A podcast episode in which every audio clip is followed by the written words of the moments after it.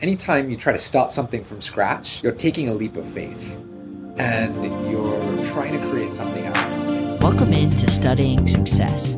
On this podcast, I interview investors and entrepreneurs who tell us about their life, the ins and outs of their industries, and the different ways that they have found success. Hi, Nikhil. How are you? I'm good, thanks, Will. Where are you right now? I'm in San Francisco. How is it there? It's pretty good. It's, I think, 60s degrees weather wise, and so very cool relative to the rest of the country and the rest of the world at the moment. Yeah, you're kind of avoiding all the heat from the rest of the country. That's awesome. All right, so let's jump right into it. Nikhil, what do you think are the key things that got you to where you are now? Yeah, so well, just to level set for everyone, I am now the co founder of a venture capital firm called Footwork. We've been around for about a year and a half, and we invest in early stage companies, which means we're typically leading companies' seed and Series A rounds, joining the boards of these companies, working pretty closely with these entrepreneurs. I grew up in the UK, and my parents had immigrated there from India, so my sister and I were born in Britain. And then when I was 13, our family moved to the US and to the San Francisco Bay Area. And so I think if I look back at like what are the key moments that got me to where I am, that was probably key moment number one because moving to the US and moving to the Bay Area is what exposed me to entrepreneurship and technology at a young age. I went to eighth grade and then high school out here, and I didn't really know what starting a company meant, what the technology industry was. But then I suddenly was in like the middle of Silicon Valley for high school. I got to learn how to code in high school. I was going to school with all these kids whose parents were in startups or big tech companies or in venture capital, and so I got to learn a little bit about what those industries are like just from being here. And that's what led me when I went to undergrad to start working on startup ideas of my own. So that was probably like the next big inflection point in my life. It got me to where I am today. And while working on startups, we pitched VCs. And every time I was in those meetings with venture capital investors, pitching them on an idea, I would think, wow, that job seems amazing. Like, how do I get to do that one day? And that's what led me to start thinking about venture capital as a potential career down the road. I then got lucky to start investing at a venture firm right out of undergrad.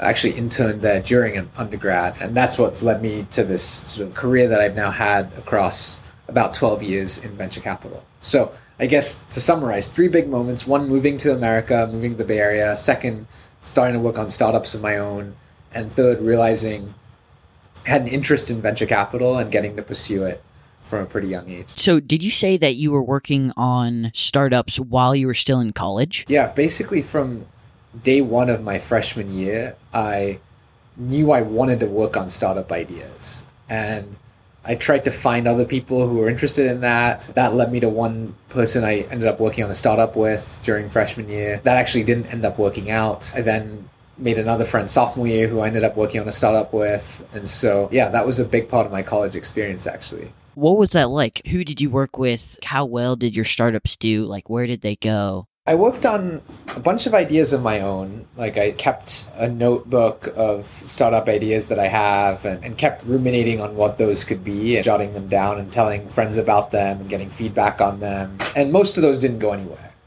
And then one that was actually not my idea, but someone else's idea, is the one that I ended up working on a bunch sophomore year and junior year that actually ended up turning into a real company that's still going today. It's called Artsy, A R T S Y, and it's a marketplace in the art world that enables people to buy and sell art online. We're talking about paintings, you know, fine art. And two of us ended up working on that and, and starting it back in 2008. So it's been 14 years since my sophomore year of college. Wow, are you still involved with Artsy? I'm not, no. And I ceased being involved a couple years in, but just the experience of building that initial product, trying to get it off the ground, trying to find customers on both sides of the marketplace, pitching venture investors, which is, as I mentioned, part of what sparked the interest for me to go do this now as a career.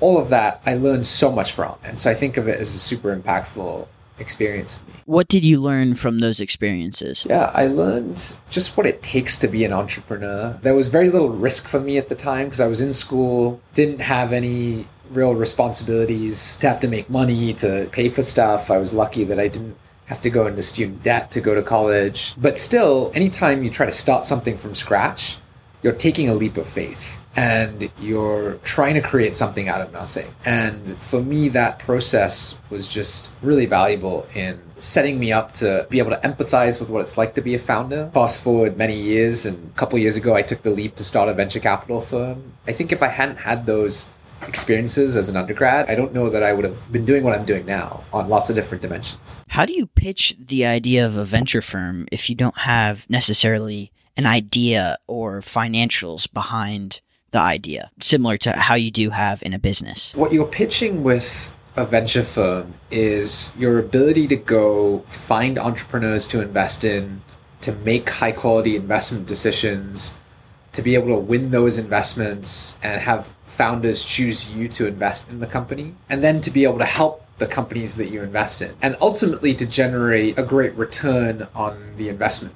So I think a commonality here is what you're ultimately pitching is how are you as an investor going to make great returns on the capital that you invest that is also what you're pitching when you're starting a business right at the end of the day you're pitching folks who want to get a return on their capital but hopefully that makes sense in terms of the areas that you focus on in your pitch finding companies making investment decisions winning those investments and helping those companies be successful how do you showcase to investors that you have an ability to make a return on their investments? In our case, part of that story for Footwork lay in the prior investments that I had made at my prior firms, Shasta Ventures and Insight Partners. And so being able to convince investors, hey, look at the past investments that I've made. They've generated great returns. That track record shows that I have hopefully some good judgment around investment decisions, the ability to find great investments,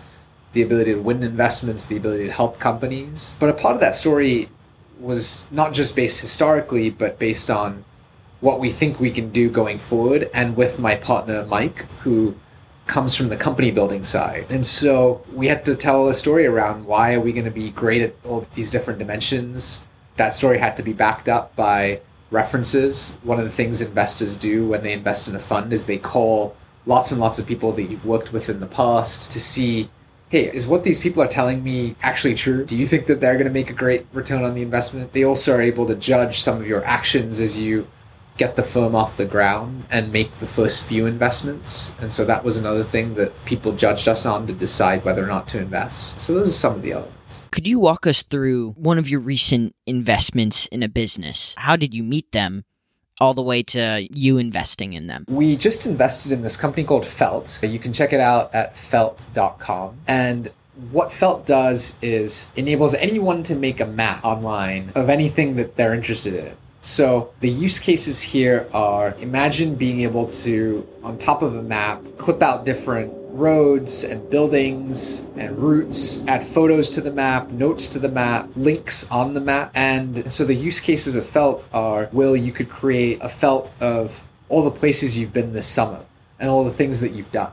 And all of that you can layer onto a map. You can obviously you can create like a Google Doc or you can create in your notes maybe a, a list of notes of all the places you've been. But seeing that on top of a map is more useful for some use cases, right? You can actually see like physically where those places are if they're on a map.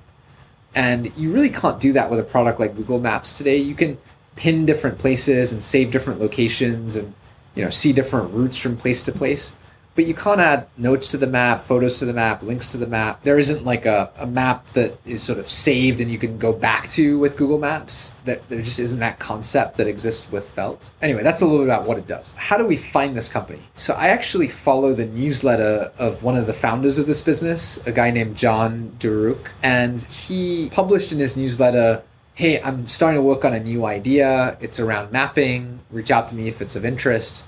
So I actually reached out to him directly from that newsletter, but he didn't respond. Then I found out I actually know one of the angel investors in Felt, and that investor ended up putting me in touch with Can. And so that's how I first got in touch with the company. I'd heard about it through the newsletter, and then I got a mutual connection to introduce us. And then we spent a bunch of time with the founders of this business.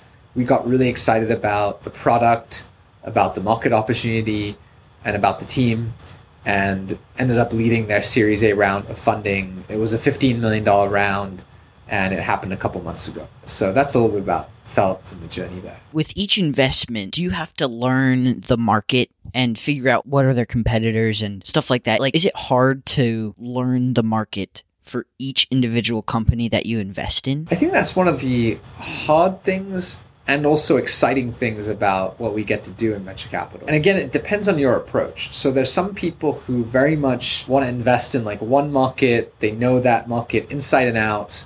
They have a prepared mind every time they meet with a company in that market. And so, to your point, well, they don't actually have to do that much work on the market because they've made a bunch of investments there before, and that's their entire focus area.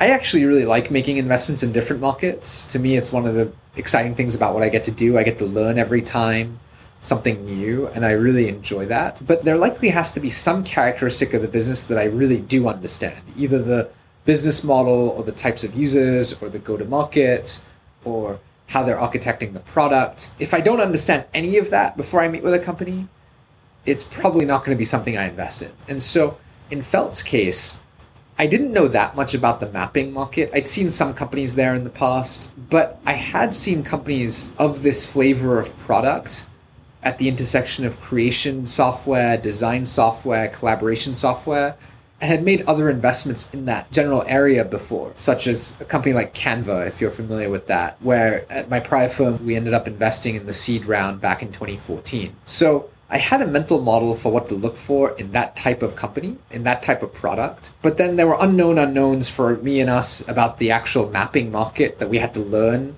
while we spent time with these founders. Now, an important principle I always try to keep in mind is at the end of the day, when we're making these venture investments, we're typically you know minority shareholders in the company maybe we own 15% 20% of the company. Ultimately it doesn't matter how much we understand about the market. It matters much more how much the founders themselves and the team understands about the market. And so one of the things that we're assessing is not just sort of the market and making sure we're up to speed on it but assessing the understanding of the founders about the market and how great that is.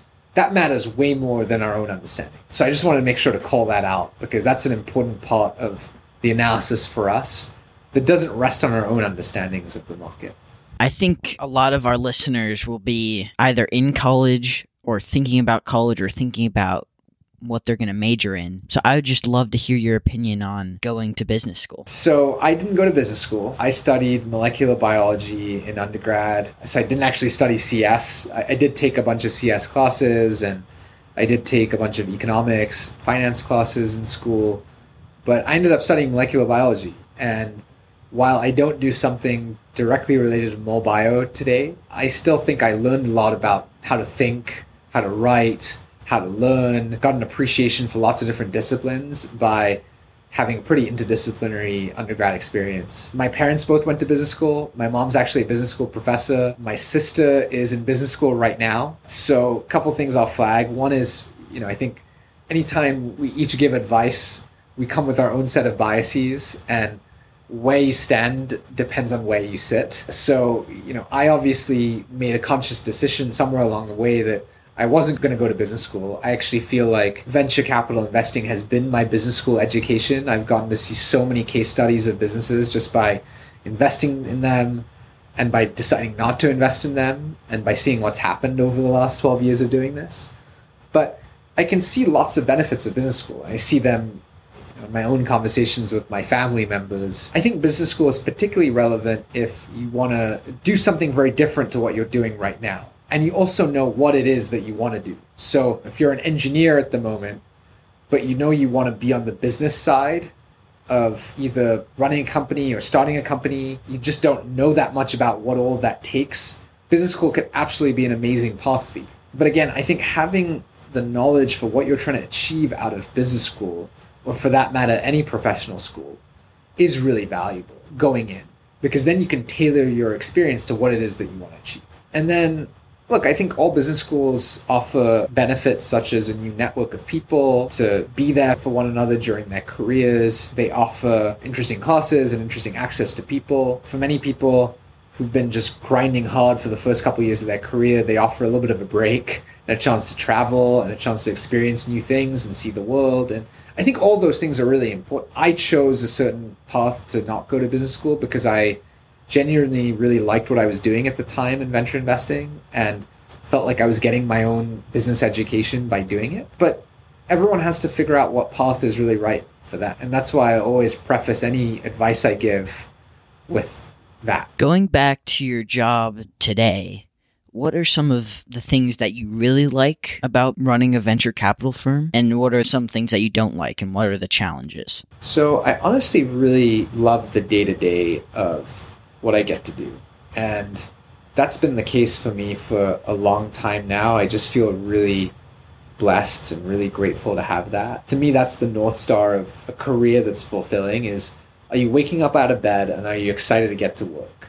And I honestly have felt that way for many, many years now. Why is that the case in what I do right now? I think a big reason is as a venture capital investor, we're getting to meet entrepreneurs every day. And entrepreneurs are some of the most interesting people in the world, right? Like they've taken a risk to try to go build something. They have to be a little bit crazy to do that, right? To think that you know they can build something out of nothing and have it be wildly successful but getting to spend time with people like that every day is super enriching there's just constant learning for me on people and on new ideas and on new markets and i just love that part of the job and always have honestly. What do I not like as much? I mean, look, this job is hard. When you invest in companies at the early stage, a lot of them fail. A lot of them go through real lows and highs and lows and highs. And you're constantly trying to contend with that. And you know, in this job, you're going to end up making bad investments and losing money.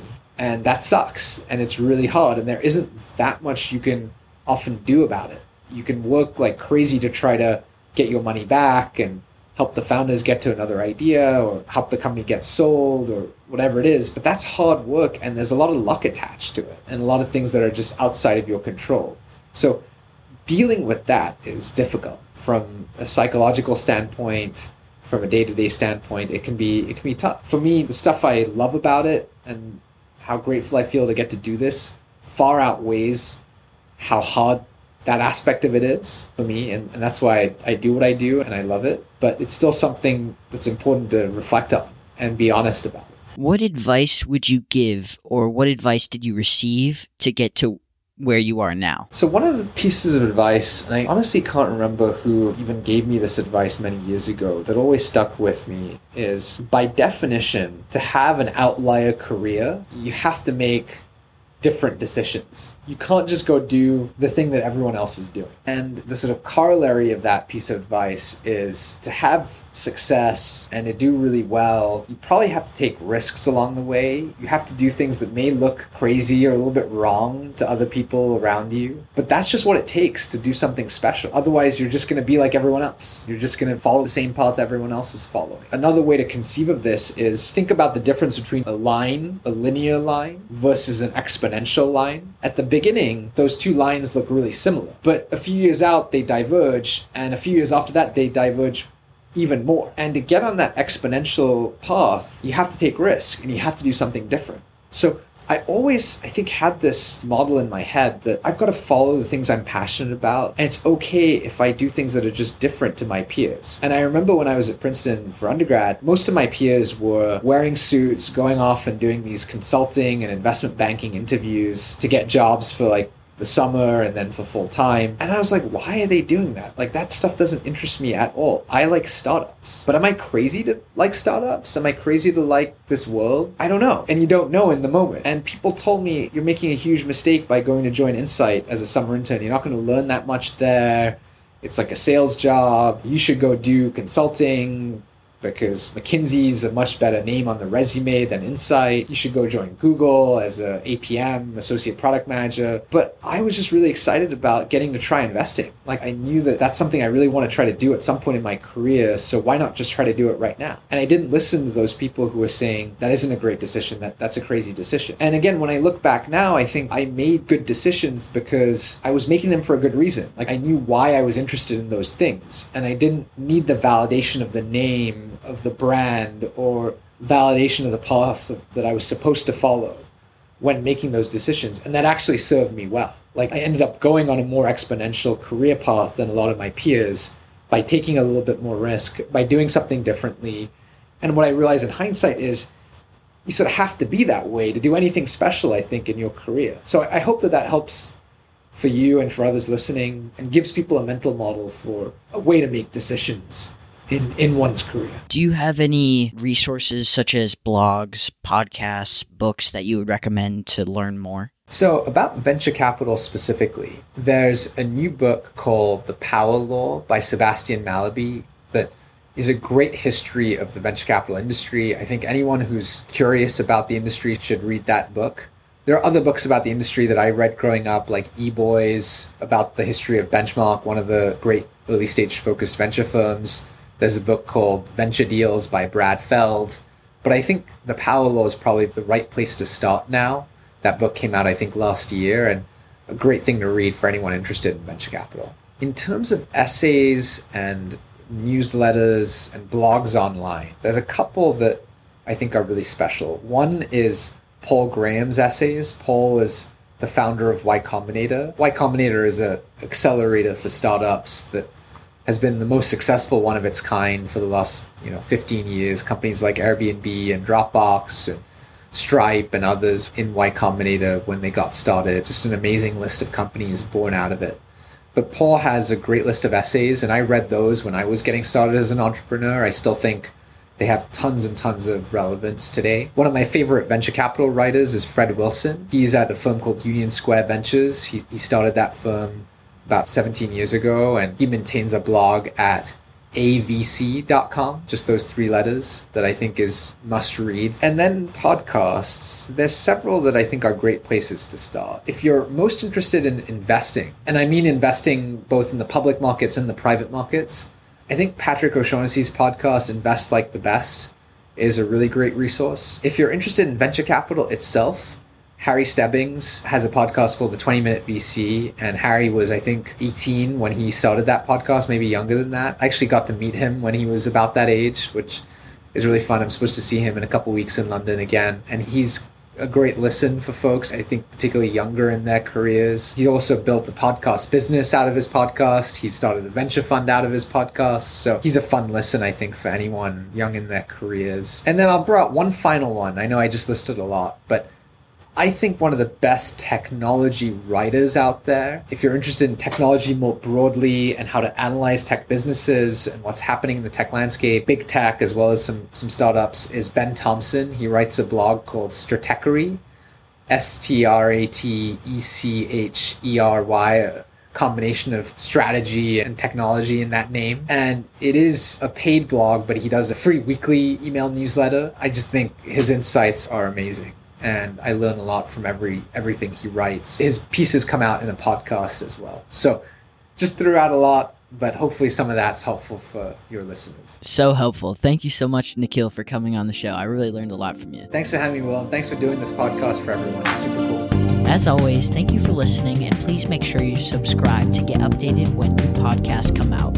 I'm Will Burkhart, and you've been listening to Studying Success.